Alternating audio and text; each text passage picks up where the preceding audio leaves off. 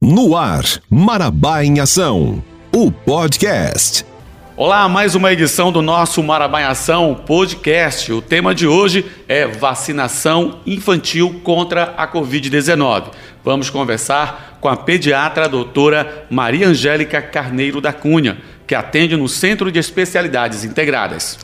Seja bem-vinda, doutora Angélica. Primeiramente, vamos falar sobre essas particularidades da vacina infantil contra a Covid e qual seria a diferença entre a dose pediátrica e a dose usada em adolescentes e adultos. É uma honra estar aqui falando desse assunto.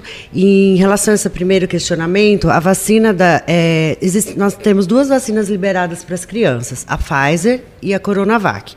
A Pfizer é uma vacina que ela tem uma diferença é, estrutural, que ela é uma tecnologia mais apurada de RNA mensageiro, uma tecnologia inovadora, feita com uma partícula do vírus, mas é o vírus morto também. Então é uma partícula sintética do vírus que mimetiza o vírus e vai uhum. induzir imunização. A Coronavac, por sua vez, é uma vacina que ela é feita com vírus inativado, então o vírus morto. É a mesma tecnologia usada já há muitos anos na, fa na fabricação da nossa vacina influenza, tá? Então, em relação à técnica, são as duas não são capazes de causar doença por, esse fato do não ser o vírus. A gente tem vacinas que o vírus é enfraquecido. Essa vacina ou é uma partícula do vírus, como a Pfizer, ou é o vírus morto. Então ela não vai causar. E a diferença entre a dose dos adultos e das crianças é que na Pfizer a gente vai usar um terço da dose. Então o frasco é de tampa alaranjada, um frasco diferente da dose dos adultos. A Coronavac é a mesma dose, o mesmo frasco, não tem diferença. Doutora Angélica, agora vamos desmistificar algumas questões. A vacina pode gerar algum tipo de efeito adverso ou infecção? Então, como eu falei, a vacina não é capaz, pelo fato da constituição dela, de gerar, de é, induzir uma, uma infecção, induzir a doença, como existem outras vacinas que o fazem. Mas efeitos adversos a gente tem em qualquer tipo de medicamento, qualquer tipo de imunobiológico, assim como vai ter, vão ter as vacinas. Então, a gente defender a vacina não significa estou defendendo que ela não tem efeitos colaterais. Efeitos adversos existem em todos os bulários de todas as vacinas que estão no Programa Nacional de Imunizações. A gente tem que colocar na balança qual é o risco-benefício que a gente vai enfrentar e qual o que é melhor correr, o risco da vacina ou o risco da doença. É esse o questionamento que tem que ser colocado em voga e baseado em todas as, as os estudos científicos que a gente tem. E, doutora, é, alguns vídeos e notícias, eles acabam desmotivando os pais a vacinarem as crianças, né? Nesse caso, esses vídeos que acabam trazendo algumas informações, eles se tratam de fake news? Há a possibilidade de uma criança tomou a vacina, teve convulsão? Explica pra gente. Então, na verdade, é, fake news é o que tem atrapalhado não só a vacina, como o tratamento, como tudo, né? A gente passou por um turbilhão de coisas que a fake news realmente atrapalha o nosso trabalho diário. É, eu sou professora da universidade, da Universidade Estadual do Pará, da Facimpa. Eu, eu tô no meio acadêmico, então a gente estuda muito as, as as coisas que têm comprovação, tá? Então, é, como eu já falei, vou repetir, efeitos adversos existem, mas, por exemplo, os Estados Unidos já vacinou 8 milhões de crianças. As estatísticas que eles têm, nenhum caso de morte pela vacina. Nenhum. Tiveram alguns casos de miocardite, que é uma complicação esperada ou planejada já no, nos riscos da vacina? Tiveram. Mas não se compara com os benefícios que a gente tem colhido pela vacina. E a miocardite é uma, uma complicação que existe em outras vacinas também. E o, por que está acontecendo mais casos de evidência? Ah, é porque a miocardite aconteceu. Porque nós estamos fazendo uma vacinação em massa. Se a gente vacina em massa, todo mundo ao mesmo tempo vai tomar a mesma vacina. Naturalmente que vão surgir mais casos do raro. Né? O casos que às vezes de outra vacina surge um a cada 10 anos, a gente está tendo tudo condensado agora por causa da imunização em massa. Doutora Angélica, é, uma outra dúvida recorrente em relação à vacina para crianças é essa vacina ela está ainda em estudo, em fase experimental? Explique para a gente. Como a, o Covid é uma doença nova, nós temos ah, algumas etapas obrigatórias de, de que todo imunobiológico passa para ser liberado, tá? Então são fases de pesquisa que a gente classifica fase 1, fase 2, fase 3. A vacina só está liberada para ser feita na população acima da fase 3 para 4. Então, tanto a vacina do Corona quanto da Pfizer, elas já estão em fase 4. Então, ninguém aqui está prescrevendo uma coisa que está sendo experimentada. A gente está prescrevendo uma coisa que já está numa fase de aprovação para controle clínico e fazer na população. Então, a, a gente tem que confiar. Né? Se a gente confia nisso em todos os outros imunobiológicos, por que, que a gente não está confiando no Corona? Ah, mas por que, que a vacina saiu rápido? Porque a gente tem tecnologia para isso, graças a Deus que a medicina evoluiu. Então, tudo que foi estudado para produzir uma vacina da gripe, por exemplo, a gente já pegou essa tecnologia de onde vai fazer a vacina, como vai fazer, com o que, que vai misturar e usamos, adaptamos para o corona. Então, a gente tem que ficar feliz com a rapidez das coisas, não triste e inseguro. Uhum. Né? Essa é a minha opinião. E, doutora Angélica, é, é, necessário vacinar uma criança que já contraiu a Covid? Essa, essa criança está imune por ter contraído a, a, doença ou não? Então, essa pergunta é muito recorrente e é uma pergunta que se estende à mesma situação dos adultos, né? Nós estamos vendo aí, desde que começou tudo isso, inúmeros tipos, né, de Covid, Omicron, etc. Então, a vacina tem que ser feita mesmo para quem pegou, tá? Tem os prazos, né, de, de de esperar até passar a infecção, mas tem que ser feita, porque a gente não tem como é, qualificar cada cepa. Qual, qual foi que você pegou? Qual foi aquela? Então a vacina ela vai imunizar.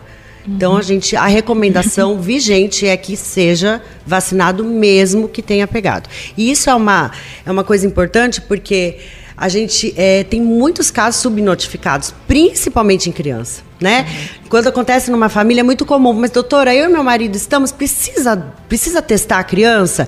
As pessoas não testam os filhos, porque ah, tem dó, porque vai pôr o cotonete, etc.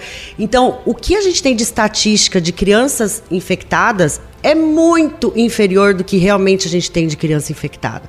Então, a recomendação ainda é vacinar. Mas é menos grave em crianças essa doença? Muito menos grave. Ainda essa é uma é um norte, mas quando a gente fala que uma coisa é menos grave em criança, não significa que não fique grave, tá? Então, vamos supor, nós temos um grupo de de 100 crianças. Se uma criança ficar grave, para aquele pai, para aquela mãe, isso é importante. Então, por isso que tem que vacinar. Porque a vacina ela previne essa infecção de, do raro ficar grave né? Uhum. Ah, mas tão poucas crianças ficam graves, mas eu não quero correr risco com meu filho dele ser o caso que vai ficar grave. Certo. E doutora Angélica, se a criança apresentar algum tipo de sintoma como febre, estiver gripada, ela pode ser vacinada contra a Covid? Então, assim como todas as outras vacinas, a gente tem alguns parâmetros de contraindicação vacinal. A vacina do Covid, da influenza, ela é, está contraindicada em casos simultâneos ou concomitantes de infecções virais, né? Porque a gente tem um prazo, como eu disse, muita subnotificação. Então a pessoa chega com uma síndrome gripal, não testou. Ah, não, é só uma gripe, vou vacinar. E se ela tiver com Covid? Então a gente tem, é, quando a criança está com Covid confirmado ou suspeição, porque é uma síndrome gripal, dentro desse transtorno, desse pesadelo que a gente está passando, é sempre uma, uma suspeita. Então a gente tem que esperar, idealmente, de 15 a 30 dias, ideal mesmo, 30 dias, para que seja feita a vacinação. Uma criança que esteja acompanhada, sendo acompanhada com determinado tratamento com relação a uma outra doença, ela precisa é, de uma receita médica para receber essa vacina? Não, não tem só se ela tiver algum caso de imunossupressão. Então, crianças em tratamento de câncer, crianças é, com HIV positivo, que tenham algum caso, alguma doença imunossupressora ou alguma, alguma, algum tratamento que induza a imunossupressão medicamentosa, aí entra nos casos até de contraindicação de vacina. As demais é, patologias, a gente não tem que ter médico Nenhuma indicando. Se, né? se tiver dentro da faixa etária, que é de 5 a 11 anos, né? A gente vai fazer e pronto. E acabou, e vamos, e vamos tocar o barco e vamos ver o que, que né? Que vamos melhorar toda essa situação que está acontecendo, dessas infecções que as crianças passam para os adultos. Então, a gente já está colhendo frutos disso. A gente já está vendo internações mais frequentes de pessoas não vacinadas. Então, a gente tem que bloquear de uma vez por, dois, de, por todas essa cadeia de transmissão. Doutora, uma pergunta minha para você. Ah, muitas pessoas estão deixando de completar o ciclo, né? No caso da criança, vai existir segunda dose? É importante também que o pai fique atento com isso, com prazo? Sim, tem que completar. É, tudo que está é, indicado no, no, Programa Nacional de Imunização é assim, com todas as outras vacinas, então tudo tem um motivo. Se ali no programa, se está falando que a vacina tem que ser tomada com dois, quatro, seis meses, ela tem que ser tomada porque isso é para estabelecer a imunidade completa que a vacina pode oferecer. Então, no caso da Pfizer, são duas doses, assim como da Corona. É, a Pfizer é o intervalo de 21 dias e a Corona 28 dias, tá? Uhum. Então, lembrando que o frasco da Corona é o mesmo do adulto, mesma dose e intervalo 28 dias. E da Pfizer, o frasco é diferente, é um terço da dose, então é 0,2 ml. O frasco é tampa laranja e o intervalo é de 21 dias e não 28. Doutora Angélica, e para finalizar, estamos chegando ao final do nosso programa.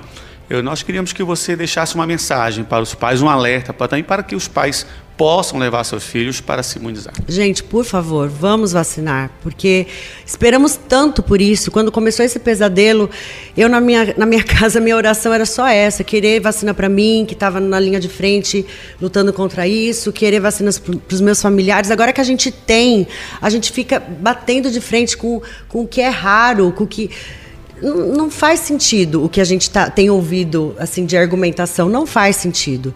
As estatísticas que a gente tem, nenhuma, nenhuma morte no, no, estudo de julho a dezembro nos Estados Unidos, que já vacinou 8 milhões de pessoas, de crianças, a gente não tem nenhum caso confirmado de morte por vacina.